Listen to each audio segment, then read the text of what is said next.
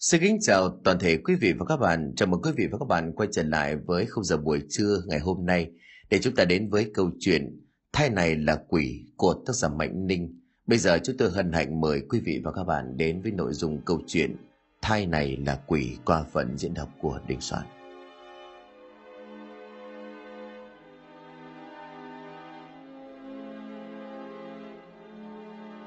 Không, không, tha cho thầy, không phải thầy, thầy không giết con. ba Hổ Long móc xong bóc túi ở trong cổ họng. Cũng là lúc cảnh tượng ấy rơi vào mắt của ông một cách trọn vẹn. Ngôi mả mới đắp cỏ còn chưa kịp mọc của thằng con trai mới mất, lù lù trước mặt của ông. Hệ nhân bằng giấy đặt cạnh ngôi mộ trơ trọi lúc này đã ướt đẫm nước mưa. Mấy chỗ bọc bằng giấy đã mụn ra, chia cả khung tre. Con đại nhân từ từ tiến lại nơi ông bá đang kinh hoàng ngồi bệt ở đất, dường như là lướt lại chứ không phải là đi. Chỉ đến khi nó tiến sát lại gần mình, ông bá lòng mới nhận ra nụ cười quỷ quái của nó vẫn còn trên khuôn mặt bằng giấy rắn nhằm nhở. Ông bá hét lên một lúc, rồi nhanh chóng bỏ giật lùi lại đằng sau, nhắm mắt chạy thẳng về phía đầu nghe địa. Bá hộ long tim đập bình bịch, mồ hôi vã ra đầm đìa, cổ họng phát ra những tiếng gào thét đến đặc giọng, rồi bỏ chạy một mạch ra phía đầu nghĩa địa âm mưu trên nền trời bắt đầu mưa lớn, tiếng gió thổi vù vù kèm theo tiếng sấm chớp đi đùng, làm cho con đường độc đạo chạy giữa nghĩa địa này thông thường vốn khó đi, nay lại đặc sệt thứ đất bùn nhảy nhụa và trơn trượt. Thứ bùn lầy trơn như là đổ mỡ, làm cho ông bá long cắm đầu ngã mấy lần rồi lại vùng dậy chạy như ma đuổi. Ông bá hộ lòng đã ướt hết đống quần, thậm chí gần như đảo điên, Một lầy dính nhớp vào hai bên ống quần làm bước chạy của ông như chậm lại, tựa hồ như là mệt nhọc. Hàng trăm ngôi mộ bọng xi măng đang ngả màu rêu mốc, xếp lố nhố dọc nghĩ trang. Dưới cái mưa gió của đầu mùa tháng 7 càng làm cho không khí thêm phần ma quái. Thân ảnh của bá hộ long đổ ập xuống theo từng cái chớp chói lòa, kèm theo hơi thở gấp gáp dồn dập xuống tận cuống họng mà nào dám dừng chân.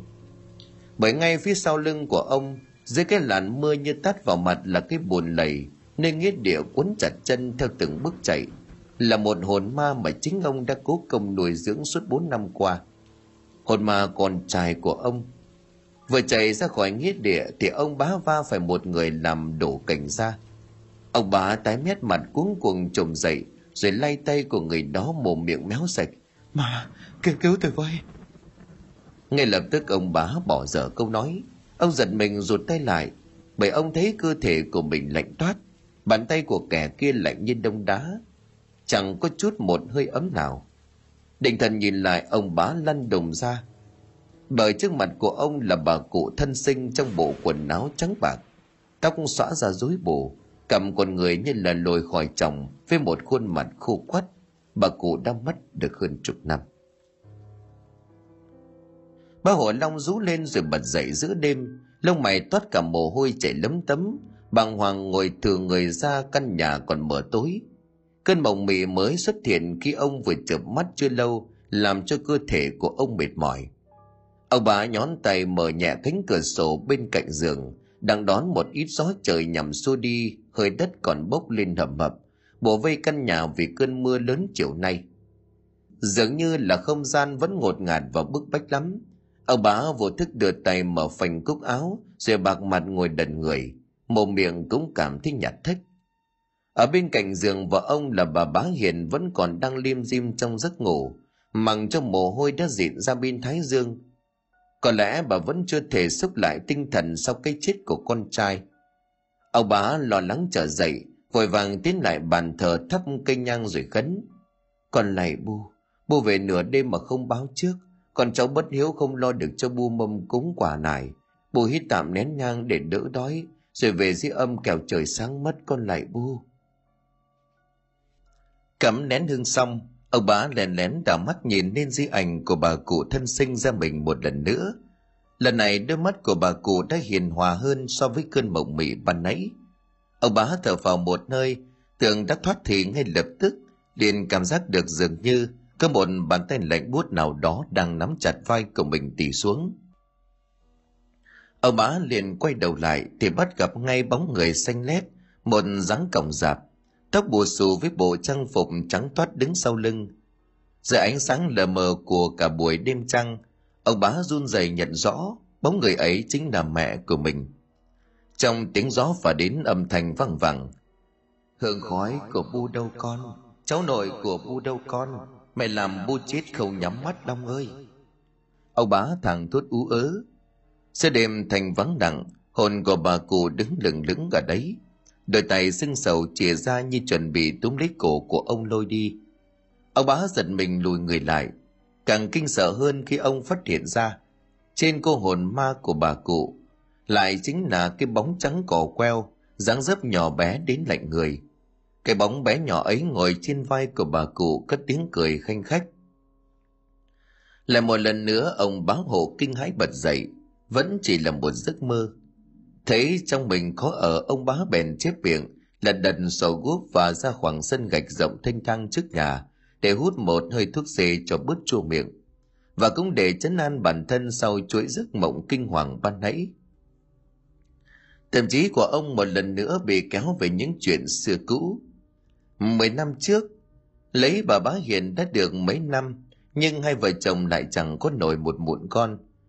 Mặc dù dạo ấy cả hai còn khá trẻ, nhưng lấy nhau chừng ấy thời gian, không kế hoạch mà tịt vẫn hoàn tịt, cho nên ông bá cũng cám cảnh lắm. Nhất là ông lại là con độc đinh của dòng họ nguyễn, một dòng họ giàu sang quyền thế nhất vùng này. Biết được sự ấy, hai vợ chồng nhiều lần dẫn nhau đi khám hết thầy lang này đến thầy lang nọ lại bảo nhau đi thầy đi chùa mãi mà cũng chẳng ăn thua. Con cái cứ như luôn tìm cách tránh né ông bá vậy.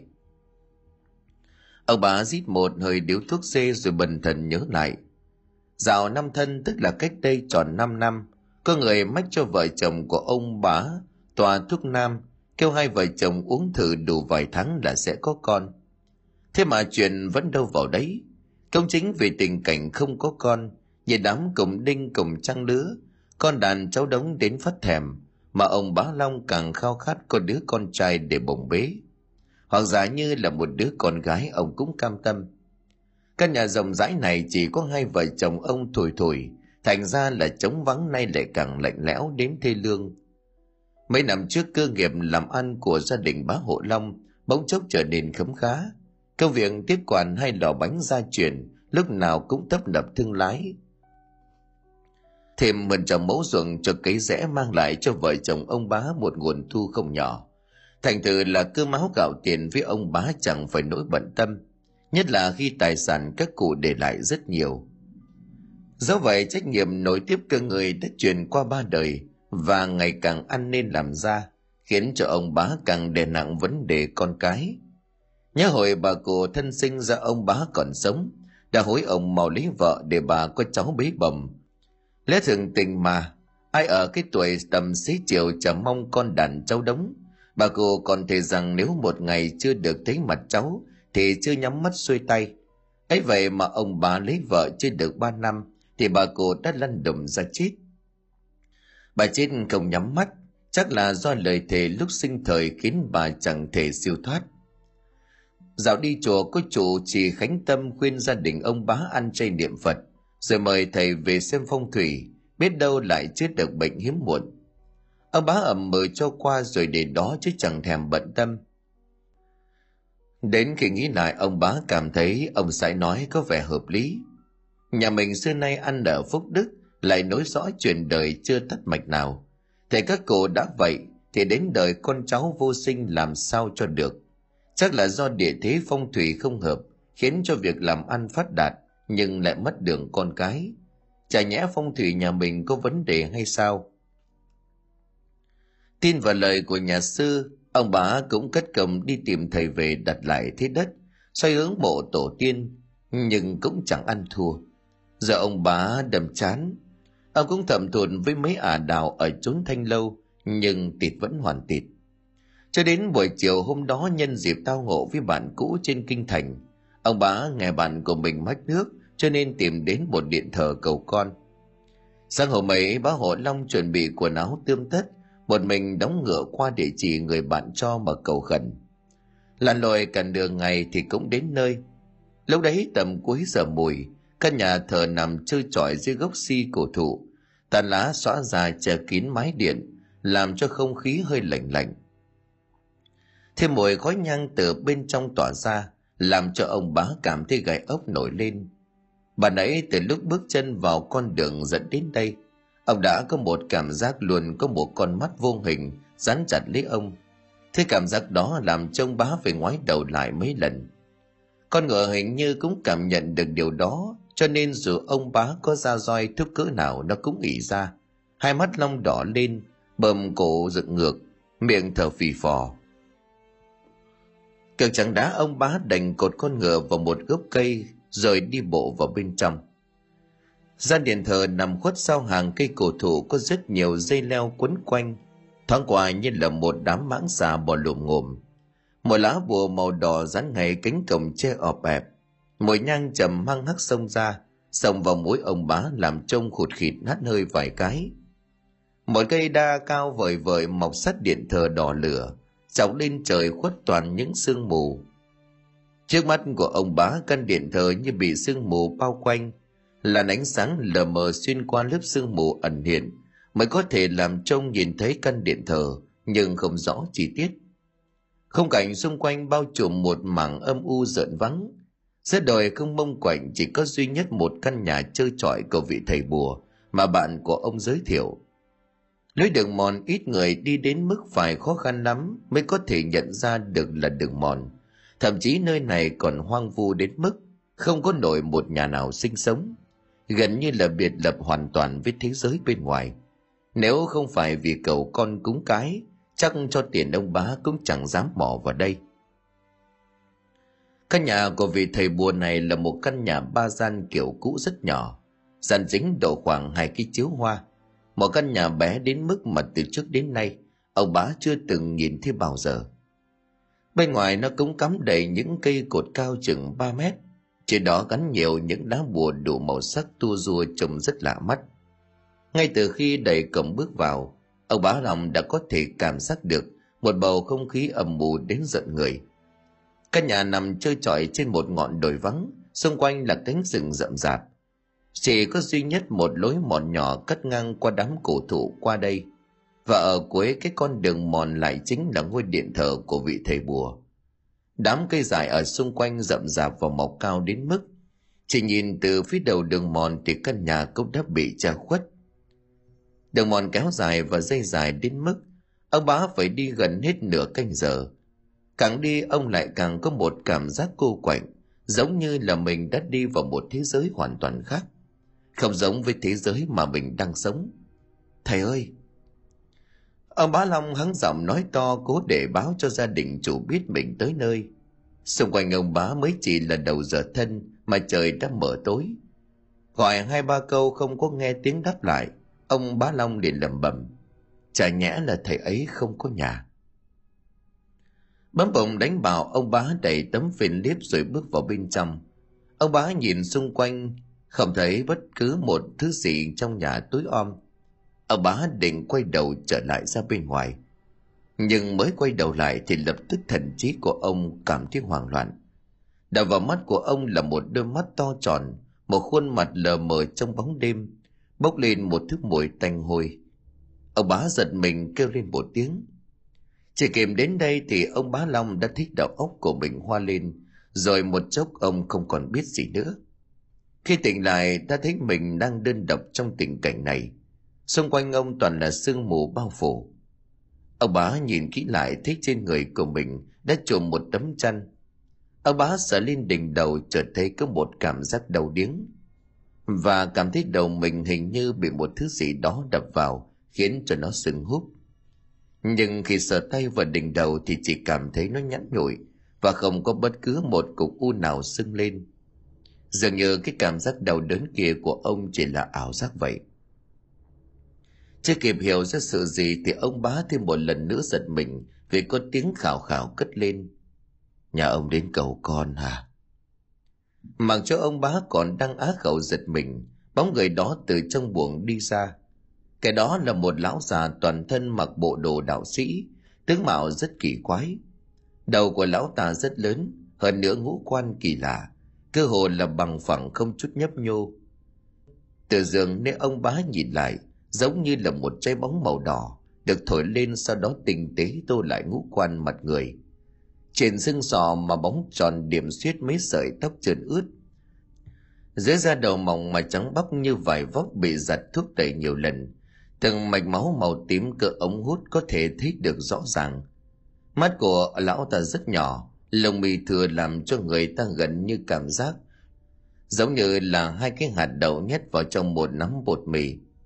Lão già đó mũi không cao, rộng mà ngắn, còn hơi lõm xuống phía dưới. Môi dày hơi nhếch lên trên cao lúc nào cũng như ngậm bồ hòn. Định thần vài giây, ông bá mới lắp bắp, thầy thầy là thầy trương phải, nhà ông chưa trả lời ta. Lão thầy bùa đáp lại bằng một giọng nghèn nghẹn ông bá lồng cùng ngồi dậy chắp tay hành lễ. Vâng ạ à, bẩm thầy. Tôi đến để xin cầu con. Lão thầy bùa chấm ngâm nhìn ông bá đoạn nở một nụ cười khủng khục mấy giây sau thì đáp. Con thì ông cầu sẽ được nhưng con nuôi được không thì ta không rõ. Nhà ông từ ngày bà cụ thân sinh mất là đã bị ám rồi. Ám nặng lắm không phải là thường đâu. Việc đấy không lo thì cầu cũng uổng ông bá nghe đến đây thì cũng dùng mình. Trước kia khi lo làm lễ tang cho bà cụ, hai vợ chồng của ông cũng đã nghe thấy thầy phán chuyện này. Nhưng cũng đã nhờ thầy làm lễ, cho nên cả hai cũng không hề để tâm. Và lại việc làm ăn đang đi lên như diều gặp gió, cho nên cũng chẳng ai mảy may quan tâm làm gì. Ông bá long liền run rẩy hỏi lạy thầy, còn có cách nào cứu vớt gia đình con không? Lão thầy bùa mời ông ra nhà ngoài đoạn cất giọng.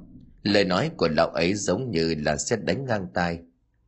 Cách thì có, vấn đề là nhà ông có dám hay không mà thôi.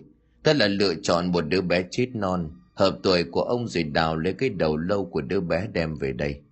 Cống kiến đủ bảy bảy bốn chín ngày, thêm năm mươi 51 ngày yểm bùa.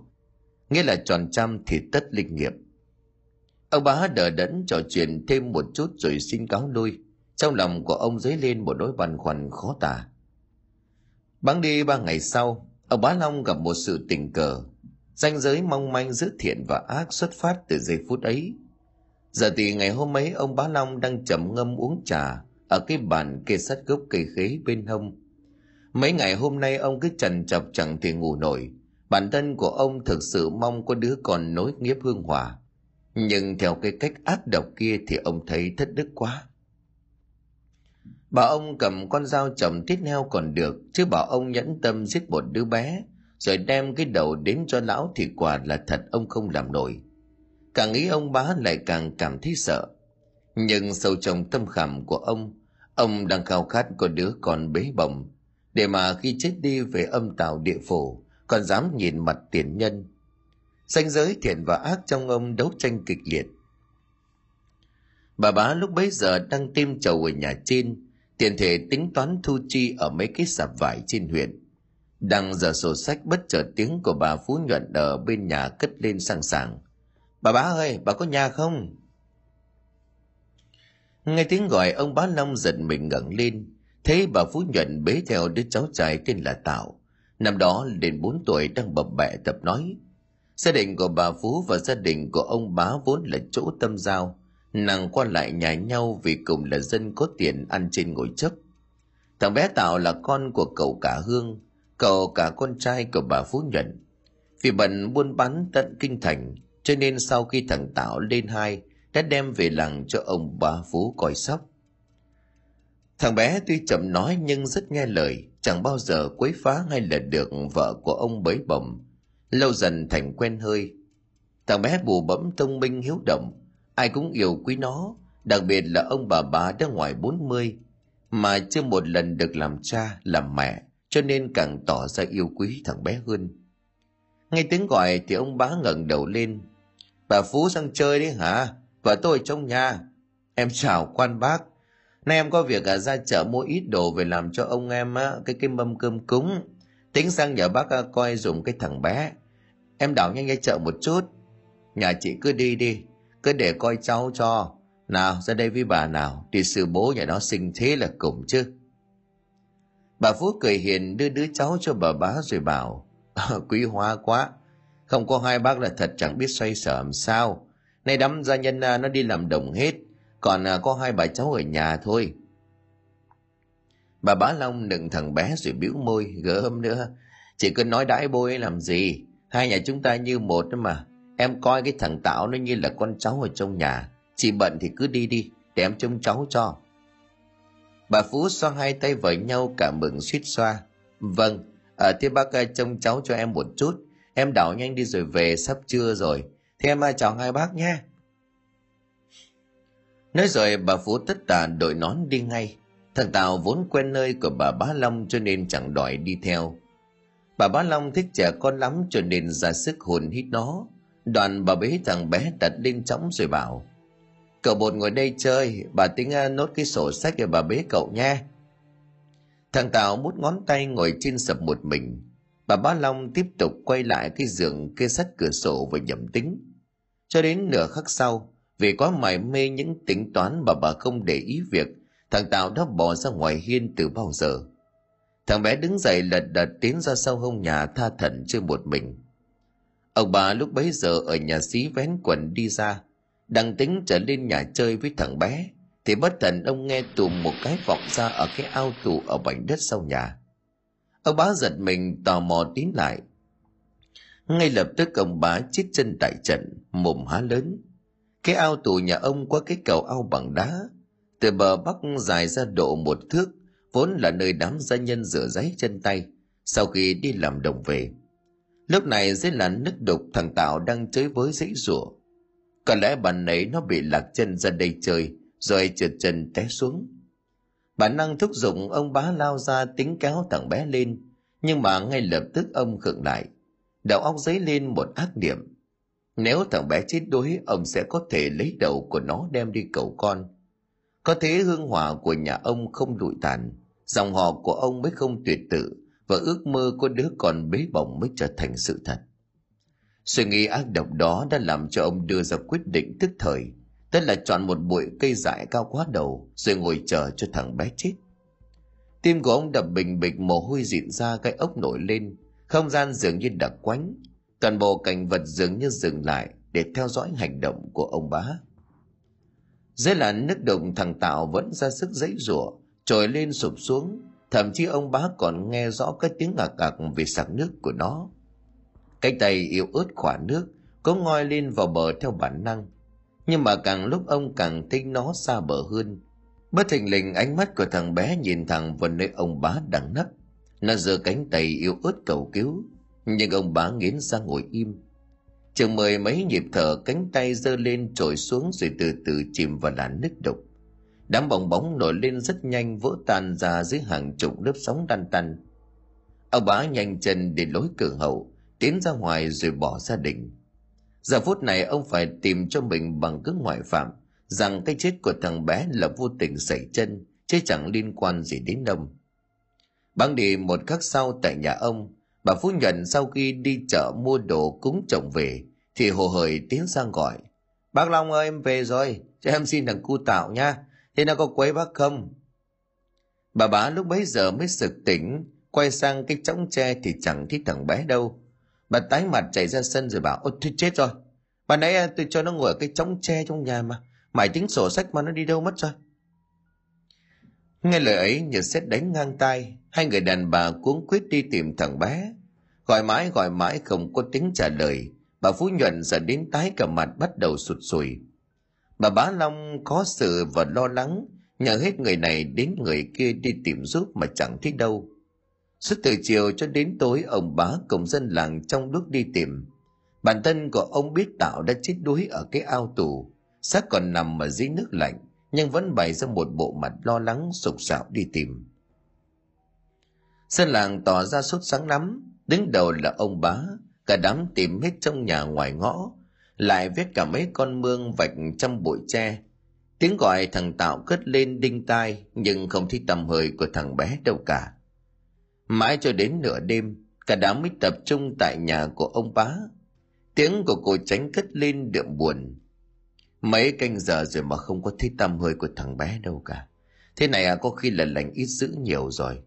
Ngặt nỗi là trời tối quá đã bây giờ chia nhau về nghỉ mấy bà sang nhà bà phú canh chừng á, kẻo bà ấy nghĩ quẩn mà thiệt thân. Sáng mai làng ta đi tìm tiếp, sống phải thấy người, chết phải thấy xác. Ông bá làm bộ mặt lo lắng phờ phạc gật đầu đồng tình.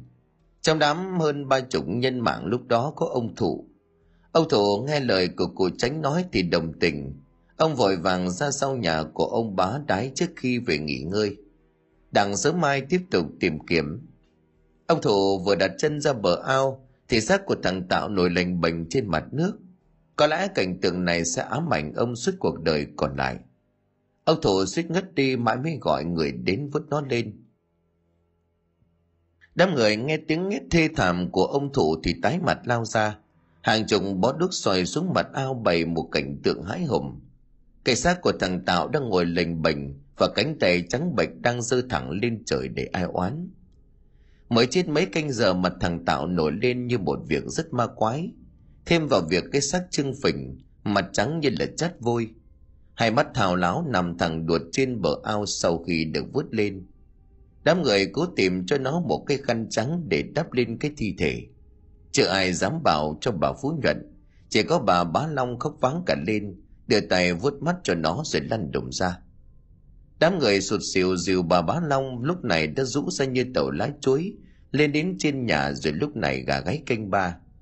Căn nhà của ông bá long lúc này lố nhố một đám người. Già trẻ lớn bé gái trai ở cái xóm này đã bù kín không thể lối vào.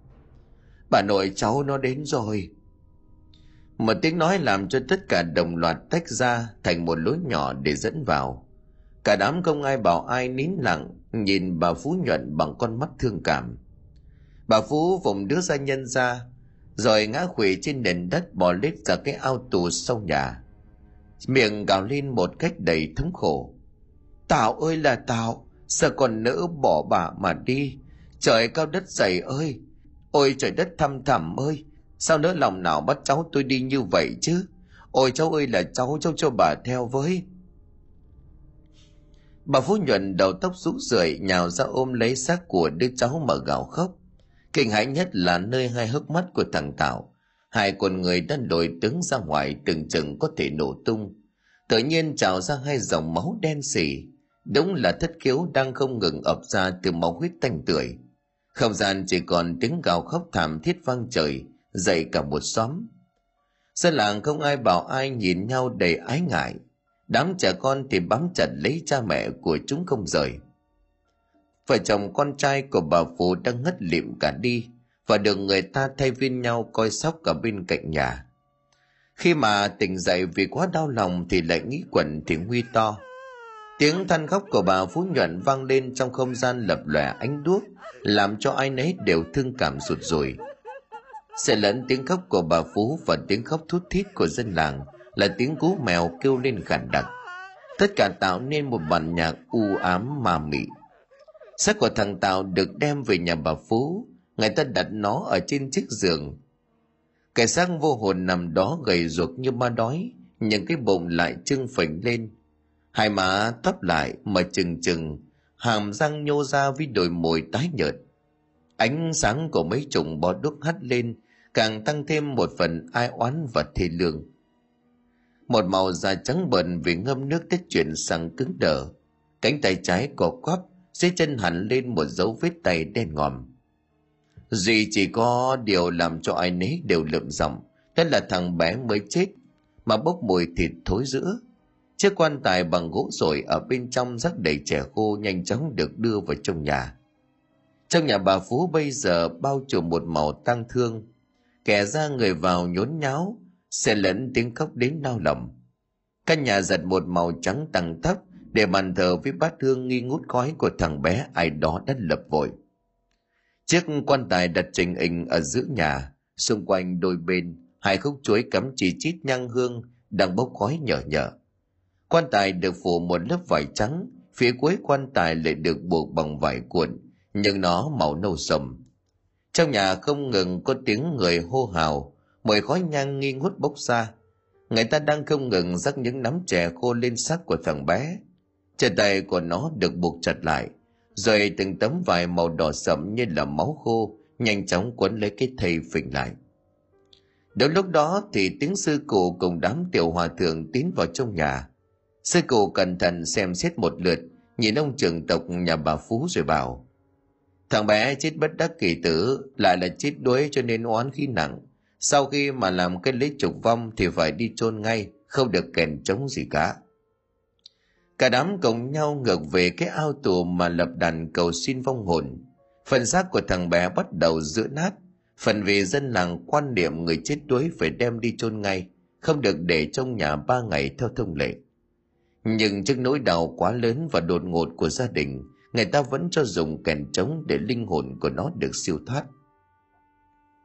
Trong đám tang thằng cu tạo, bà Bá Long cứ ngất đi sống lại.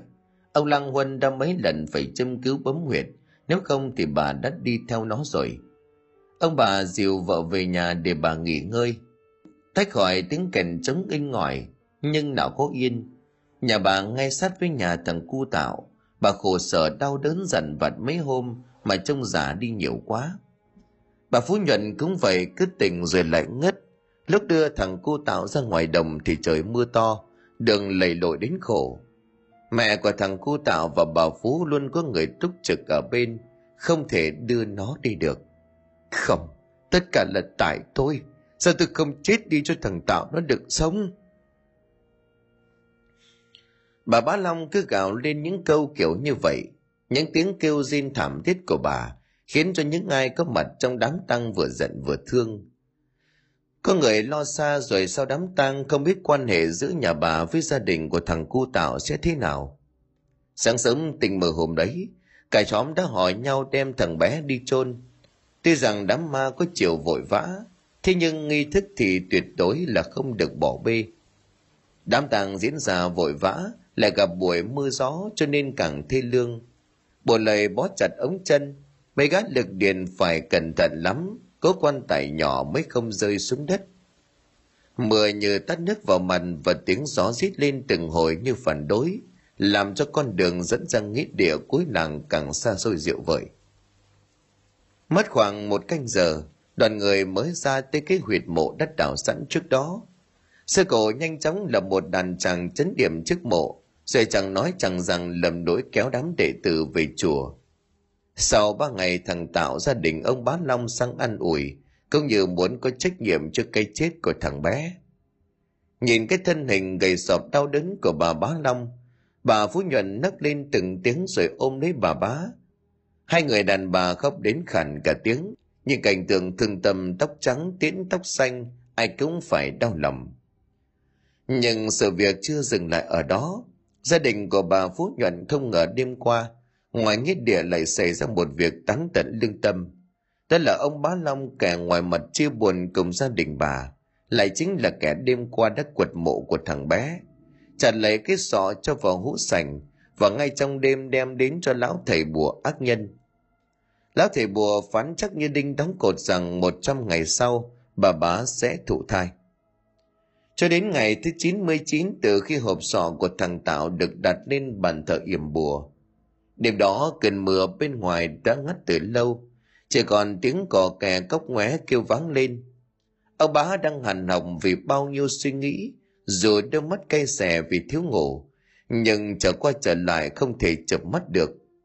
Mấy chục phút trôi qua ông mệt mỏi tiến ra nhà chính, nhanh chóng đóng cửa lại vì cơn mưa bắt đầu dở trứng bắt đầu hắt vào trong nhà mỗi lúc một nhiều.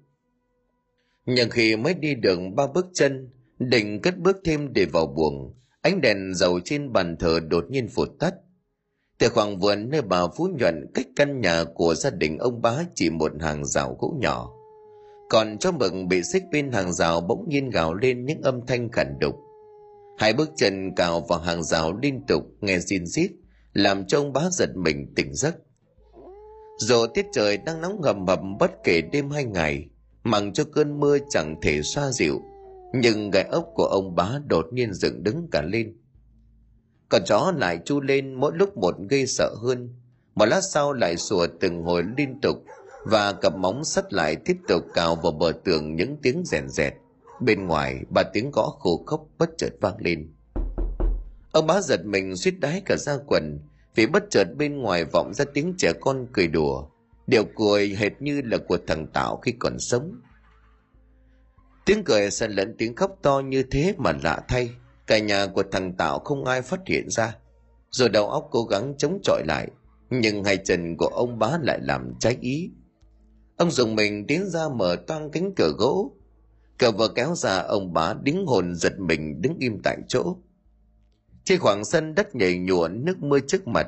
Cách chỗ bậc cửa ông đứng chỉ khoảng chục bước chân, chơi trọi một cây xoài sắt hàng rào với tàn lá phủ kính một thân ảnh đứng khom dưới gốc cây nửa muốn vào nửa muốn quay đi. Mặc dù khoảng cách là khá gần, nhưng dưới đêm tối trời lại bị nước mưa hắt vào như thắt vào mặt. Cái đó dù cười trần chuồng nhưng không thể nào nhìn rõ được dung nhan. Giờ ông bá lờ mờ nhận ra dáng vẻ nhỏ bé đó là của đứa con nít còn nhỏ. Đứa trẻ đó đứng im lìm mấy giây, rồi quay lưng đi làm lối tiến khuất rằng sau đám bụi rậm trước sân nhà mưa bắt đầu ngừng rơi và con chó con của nhà bà phú cũng thôi gầm gừ từ cổ họng. Trải qua giây phút choáng ngập đó, nhờ có một linh tính mách bảo, ông bá lùi nhanh trở vào, đóng cửa đánh rầm tim của ông đập bình bịch, mồ hôi túa ra từng cơn. Đêm đó ông chẳng dám ngủ lại. Sau đêm đó, bà bá long thụ thai. Bà vui mừng không sao kể xiết. Thật ra lúc còn trẻ, bà cũng mang thai hai lần nhưng cứ đến tháng thứ hai thì không giữ được. Bà sợ lần này cũng vậy. Ông bá long mừng ra mặt, vậy là lời lão thầy bùa nói không sai. Ông bá mướn hẳn một con sen về kề cận bên cạnh vợ, nhất định không cho vợ động chân động tay vào việc gì. Bán đi ba tháng sau, cái thai trong bụng của bà đã lùm lùm. Nhưng cũng từ đó, bà bảo bắt đầu mơ thấy thằng tạo về than khóc có khi nó đứng lù lù ở đầu giường chân tay co quắp, có khi nó ngồi trên ngực của bà. Làn da trắng như là bọc sáp với đôi mắt đỏ ngầu. Đã quá nhiều đêm bà rú lên giữa đêm, sức khỏe cũng vì vậy mà đi xuống. Bà bá xanh sao mắt thâm quầng mồm miệng chô lét. Ông bá đã mời về rất nhiều thầy lang có tiếng, nhưng mà tình hình cũng chẳng mấy khả thi. Đỉnh điểm là đêm rằm tháng 7 âm hồn bà bá nửa đêm trở dậy đi đái. Lúc mà mở cửa bước ra thì bà chết chân tại chỗ. Khi thấy bóng của đứa trẻ con ngồi lù lù ở hàng hiên, quay lưng về phía của bà. Dáng dấp ấy làm sao bà quên được? Chính là tấm lưng nhỏ của thằng tạo sinh thời. Bà bá khóc vắng lên dồn hết can đảm tiến lại miệng run rẩy. Tạo ơi, là con đúng không? Bà có lỗi với con tạo ơi. Bất thần thằng bé vặn ngược đầu lại tấm lưng vẫn quay về phía bà nhưng cái đầu vặn ngược lại đằng sau. Trong đêm thành vắng, tiếng sừng cổ kêu lên răng rắc. Đập vào mắt của bà bá là một khuôn mặt gớm ghiếc. Thằng tạo không có mắt, chỉ có hai hốc lõm tối om. Khuôn mặt của nó bị biến dạng, không còn ra hình thù gì nữa. Từ khóe miệng còn dính cảm giác từ từ hoác ra. Ông bá từ trong nhà nghe tiếng hét thì giật mình. Tình ngồi liền chạy ra thấy vợ lùm cồm ngoài hè thì hoàng hốt dìu bà vào trong nhà. Bà ra đó làm gì? Tôi đã dặn bà đi đâu buổi tối phải có tôi đi cùng cơ bà. Không để cho chồng phải lo lắng thêm, bà đành nói, tôi đi đái. Thế nhưng mà sẽ đến đây thì bị vấp. Ông không phải lo như vậy. Nói là nói như vậy, nhưng mà sâu trong tâm khảm bà bá sợ mất mật. Bà tin vong hồn của thằng tạo tìm về dương gian. Không ngoài lý do nào khác là bắt bà đền tội chính bà đã gây ra cái chết của nó ra nó về để đòi mạng. Nhưng mà thật tâm thì bà bá không tiếc cái thân giả này. Chỉ mong đứa con trong bụng chào đời là bà sẵn sàng ra đi với thằng tạo. Vì bà sống cũng đâu có gì hơn chết. Sau cái chết của nó, gia đình của bà phú đi xuống thấy rõ. Càng vậy bà bá long cũng dằn vặt khổ sở. Sáng hôm sau lúc bà bá long tỉnh dậy, cũng là lúc chị gái của bà ở làng bên sang chơi chị gái của bà tên là cẩm, sang nhà cùng đứa cháu tên thám nằm đó lên bốn. Hai chị em trò chuyện vài câu. Bà cầm cùng con sen sang nhà ông lăng huân để cắt thuốc. Ông bá lòng đã đóng xe ngựa lên tỉnh cùng hai đứa gia nhân từ lúc nào. Thành ra là căn nhà chỉ còn mình bà bá và thằng cháu họ. Trên một lúc thằng bé kêu buồn ngủ bỏ vào giường nằm. Bà bá bỏ ra nhà sau đi vệ sinh. Lúc trở lên đã thấy thằng bé nằm rên hừ hừ từng âm thanh zin rít nơi cổ họng. Bà bá nhanh chóng buộc lại mái tóc, chậm chậm tiến sát lại bên giường.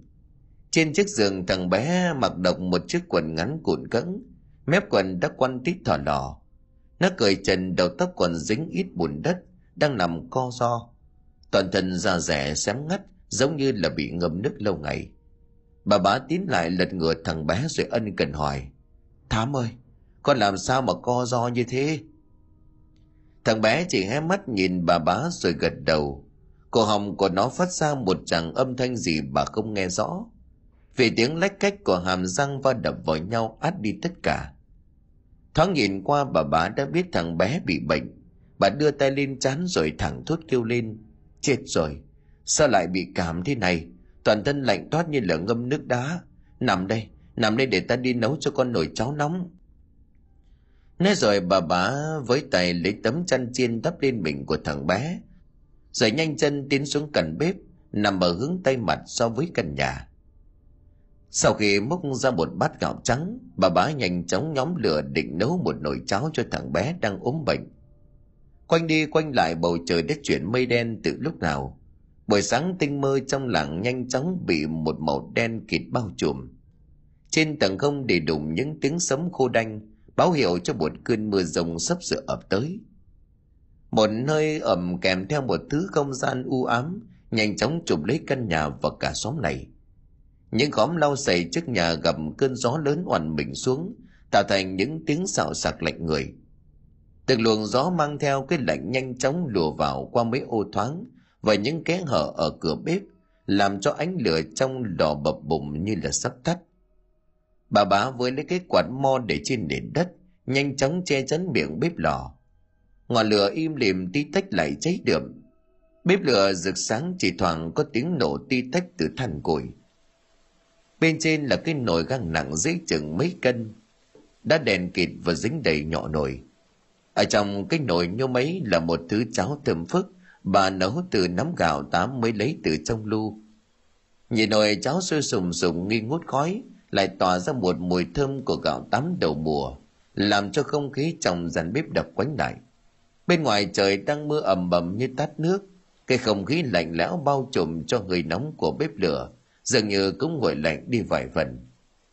Mùi cháo nóng, mùi hương cỏ cây, mùi đất gặp nước mưa, mùi củi khô cháy đượm quyện vào nhau, làm cho dạ dày bà bá liên tục đánh tiếng kêu ủng ục như muốn biểu tình bà thò cái đũa cả đã mốc meo cháy xém mất một góc, ngoáy vào một vòng trong lòng nồi, nếm qua một chút, cháy ít gia vị để trong mấy cái hũ sành cho vừa miệng. Sau khi cảm thấy vừa ăn thì bà rút bớt mấy thanh củi ra, rồi chống tay đứng dậy bước lên nhà. Định bụng gọi thằng tám đang ốm rên rỉ trong kia, cố gắng ngồi dậy làm tí cháo cho khỏe người. Có tí hơi hồ thì mới yên tâm mà uống thuốc được nhưng bà vừa mới bước lên ngưỡng cửa thềm của gian bếp định bụng men theo hàng hiên, tránh mưa đang hắt đầm bầm xuống để tiến vào gian nhà, thì bất ngờ giật mình khựng lại. Một tia chớp chói lòa đang chụp xuống khoảng sân gạch lầy lội, làm cho bà giật mình mấy giây. Ngay lúc đó, bà bắt gặp thằng tám đã đứng đó từ bao giờ. Miệng của nó nha răng nhìn bà cười toe toét. Trên trán của nó lấm tấm vài giọt mồ hôi hay là nước mưa hắt chẳng rõ thế nhưng kỳ lạ thay, cả người của nó chẳng có dấu hiệu bệnh tật. Làn da cũng mất đi vẻ trắng bệch, cứ như là chưa từng ốm qua bao giờ. Cứ như cái việc nó ốm chỉ là một cứu lừa tài tình vậy. Thoáng thấy thằng cháu đang nhìn mình cười bà bá hoảng sợ, nhưng nhanh chóng chấn tĩnh lại. Bà tín lại đưa tay lên chán thì đã thay, cơ thể của thằng bé vẫn còn lạnh như ngầm nước. Không biết có phải là mưa gió làm thân nhiệt của nó còn lạnh lẽo hơn bà nhìn nó mấy giây rồi giả giọng trách cứ. Còn vẫn bệnh đấy, đi vào trong bếp à, bà múc cháo cho mày ăn. Bà bá kéo nó xuống bếp, múc cho nó một bát cháo to, rồi cũng tự múc cho mình một bát. Hai người ngồi trong gian bếp mà húp lấy húp để. Không hiểu sao món cháo hành trong cái tiết trời mưa gió nó lại ngon lạ miệng, và chẳng mấy chốc nồi cháo sạch veo ăn uống xong dạ dày no căng bà bá chỉ muốn đi ngủ. Thằng tám từ đầu đến cuối cầm bát cháo cắm mặt ăn như ma đói. Ăn uống xong, nó đứng dậy chùi hai tay vào đít quần. Cũng đang ngà một màu cháo lòng rồi đột nhột rút vào trong bếp ngồi. Tuy nhiên, bà bá lại cảm thấy có gì đó kỳ lạ. Thằng bé rõ ràng vẫn còn bệnh, mà sao sức ăn của nó khỏe vậy? Đang tính dắt nó lên nhà trên thì bất ngờ bà bá nghe tiếng của thằng thám gọi ở nhà trên Rõ ràng là giọng của thằng Thám. Vậy đứa bé ăn cháo cùng bà nãy giờ là ai? Bà bá hái hùng tín lại đôi tay run rẩy đặt lên tấm vải bé nhỏ. Bất tình lình thằng bé quay ngoắt lại. Một khuôn mặt giữa nát, hai con người lùi cả ra nhìn bà đăm đăm. Đó là thằng Tạo. Đến khi bà cầm về nhà thấy em của mình nằm gục ở bếp, bà hãy hùng dìu bà bá lên trên. Nhưng gặng hỏi thế nào bà bá cũng giấu nhẹm sự việc kinh hoàng ban nãy. Đêm hôm đó ông bá bận việc không về, bà cầm vì lo lắng em gái của mình bụng mang dạ chữa cho nên ở lại. Lúc ấy là tầm nửa đêm, bà bá Long đang nằm trần tròng vắt đèn lên chán chật giật mình khi nghe tiếng trẻ con khóc gì gì, thanh âm cực kỳ ai oán. Tiếng khóc thể lường đó vọng về từ phía bờ ao. Bà cầm choàng tỉnh dậy bà ngồi bật dậy đưa mắt nhìn em mình rồi hỏi Này, đêm hôm sao lại có tiếng đứa bé nào nó khóc kinh thế? Bà bá lòng xanh mặt không biết nói làm sao. Càng lúc tiếng khóc lại càng vọng ra lớn hơn. Bà cầm vốn chẳng tin vào ma quỷ, mang cho em của mình căn ngăn. Bà chồng đuốc tiến ra bờ ao. Tiếng kêu rền không còn nữa. Bà liền liên đuốc về khắp phía nhưng không có ai.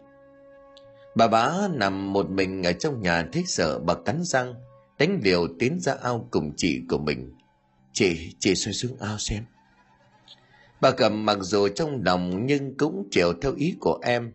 Ngọn nước vừa quét qua, cả hai kinh hãi rú ẩm lên. Trên mặt nước sóng sánh một xác chết đã bị biến dạng, không nhìn rõ mặt mũi của ai. Hàng xóm biết ông bá không có nhà, cho nên nghe tiếng đàn bà hét lên, không ai bảo ai cùng cáo sang. Bà bá Long run rẩy chống chế. Không, không có gì. Nếu bị cháy sợ ngã cho nên là tôi gọi chị tôi trong nhà, làm phiền bà con quá. Đám hàng xóm từng thần cho nên điện cáo lui. Đến lúc này bà bá mới kể hết việc thằng bé chết oan ở cái ao sâu sau nhà cho chị mình nghe. Kể xong thì cảm thán. Thằng bé nó lại về đòi mạng em đấy chị ơi. Nếu em cẩn thận hơn một chút thì thằng bé sẽ không chết oan đến nó không nhắm mắt. Em bây giờ, bây giờ chỉ còn cố gắng sinh con xong rồi đi gặp thằng bé để trả nợ. Em buồn lắm chị ơi. Bà cầm thở dài đêm đó bà ngồi buồn bên ngọn đuốc cháy đượm chẳng thể nào chợp mắt. Tận giờ hời hôm sau ông bá mới về đến đảng. Xe ngựa của ông để lại cho hai đứa gia nhân về sau vì còn tải rất nhiều hàng hóa. Mới đặt chân đến cổng làng ông bá thích lạ. Mới đầu giờ hợi mà làng đã yên ắng. Bình thường bọn trẻ con tập trung ra cổng làng chơi. Sao hôm nay không thấy đứa nào? Ông bá chợt dùng mình vì sự vắng lặng của nơi đây. Đang cố bước đi thật nhanh, bỗng ông bá giật mình vì có thấy đứa trẻ ngồi trước mặt. Ở ngay cạnh bồi tre rẽ vào ngõ nhà ông. Ông bá rồi mắt nhìn lại thì không thấy đứa trẻ nào ngồi đó. Có lẽ do sợ hãi cho nên ông tưởng tượng. Ông vừa bước đường vài bước thì lại nghe tiếng trẻ con khóc.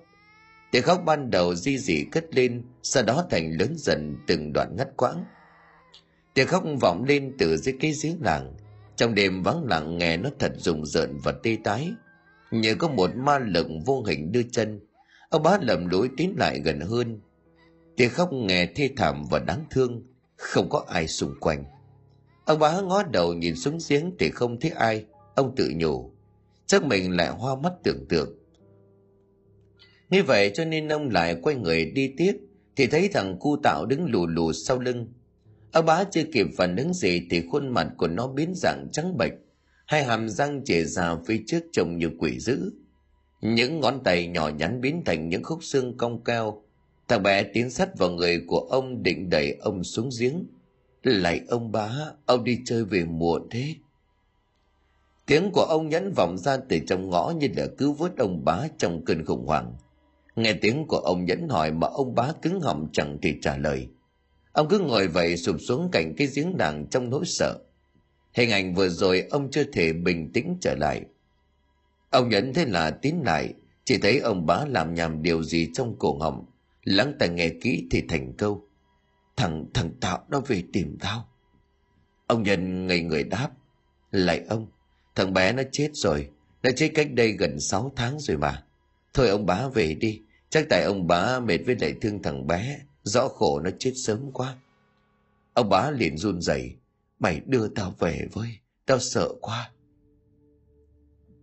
từ hôm gặp hồn ma của thằng tạo ở giếng tâm trạng của ông bá càng rối ren hơn bà bá cũng hoảng sợ không kém khi gặp xác của thằng tạo ngồi ở góc bếp sức khỏe của bà ngày càng giảm đi bà sinh trước một tháng, đứa trẻ ra đời khi chưa đủ ngày, cho nên yếu ớt và khó nuôi hơn những đứa trẻ khác.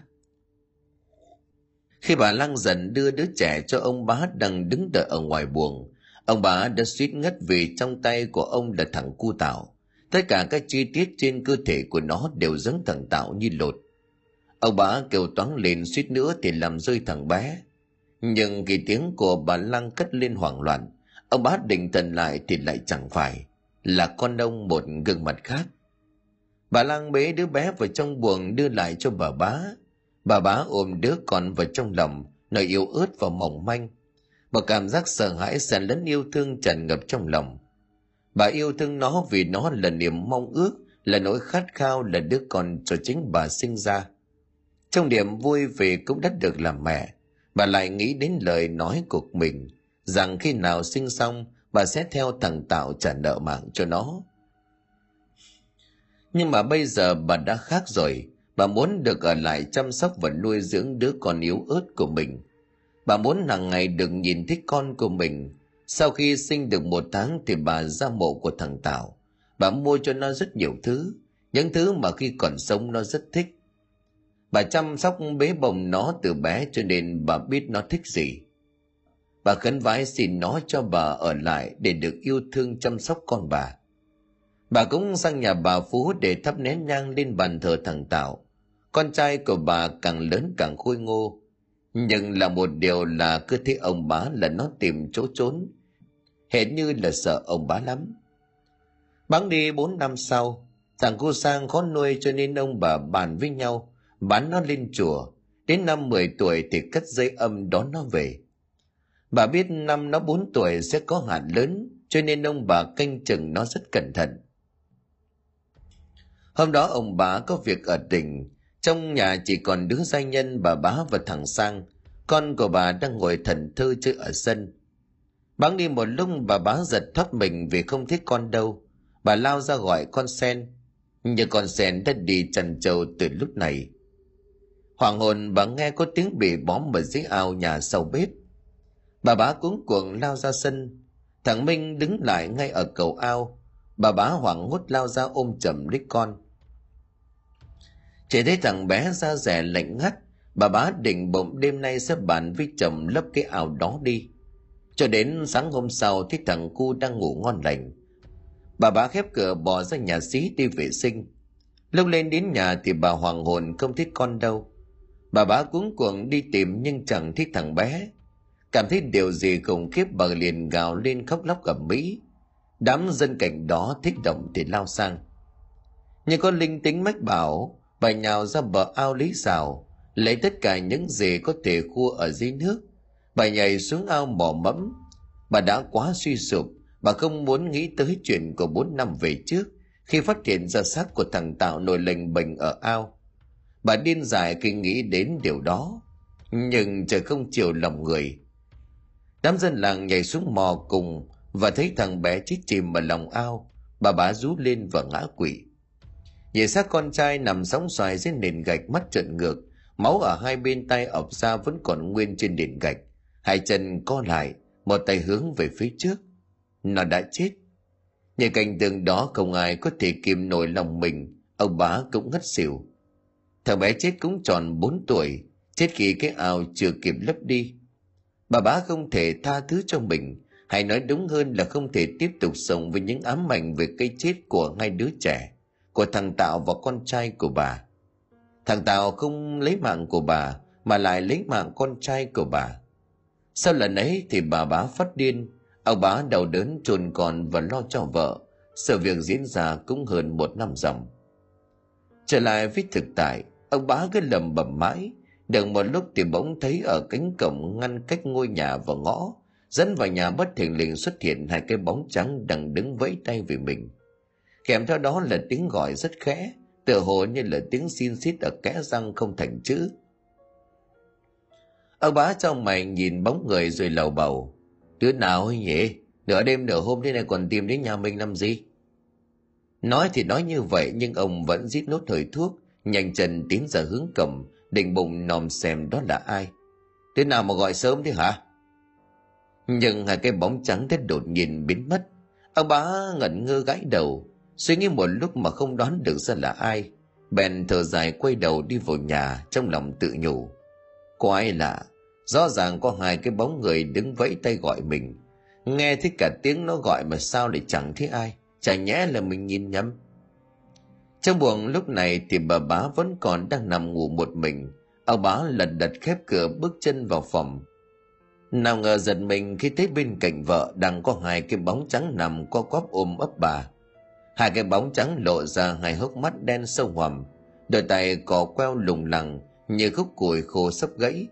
Từ cổ họng bóng trắng đó đã phát ra tràng âm thanh cào cào ngay như là tiếng rắn thở. Ông bà hãi quá chuối cả người ngã lăn ra đằng sau định thần nhìn lại thì hai cái bóng trắng đều thình lình biến mất, tựa như là chưa từng xuất hiện.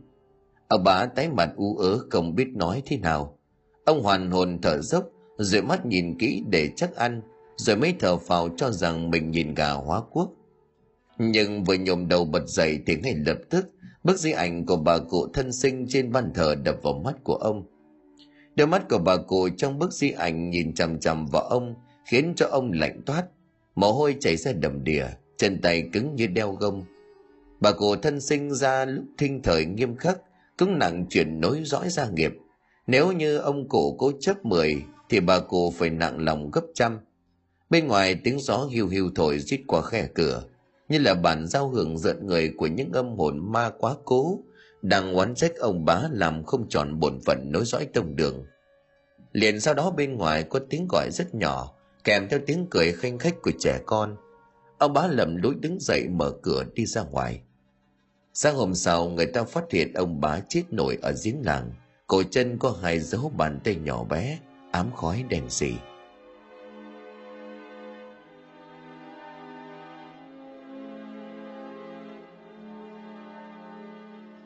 Xin cảm ơn quý khán thính giả đã chú ý đón nghe. Xin kính chào, tạm biệt quý vị và xin hẹn gặp lại quý vị và các bạn trong những câu chuyện tiếp theo.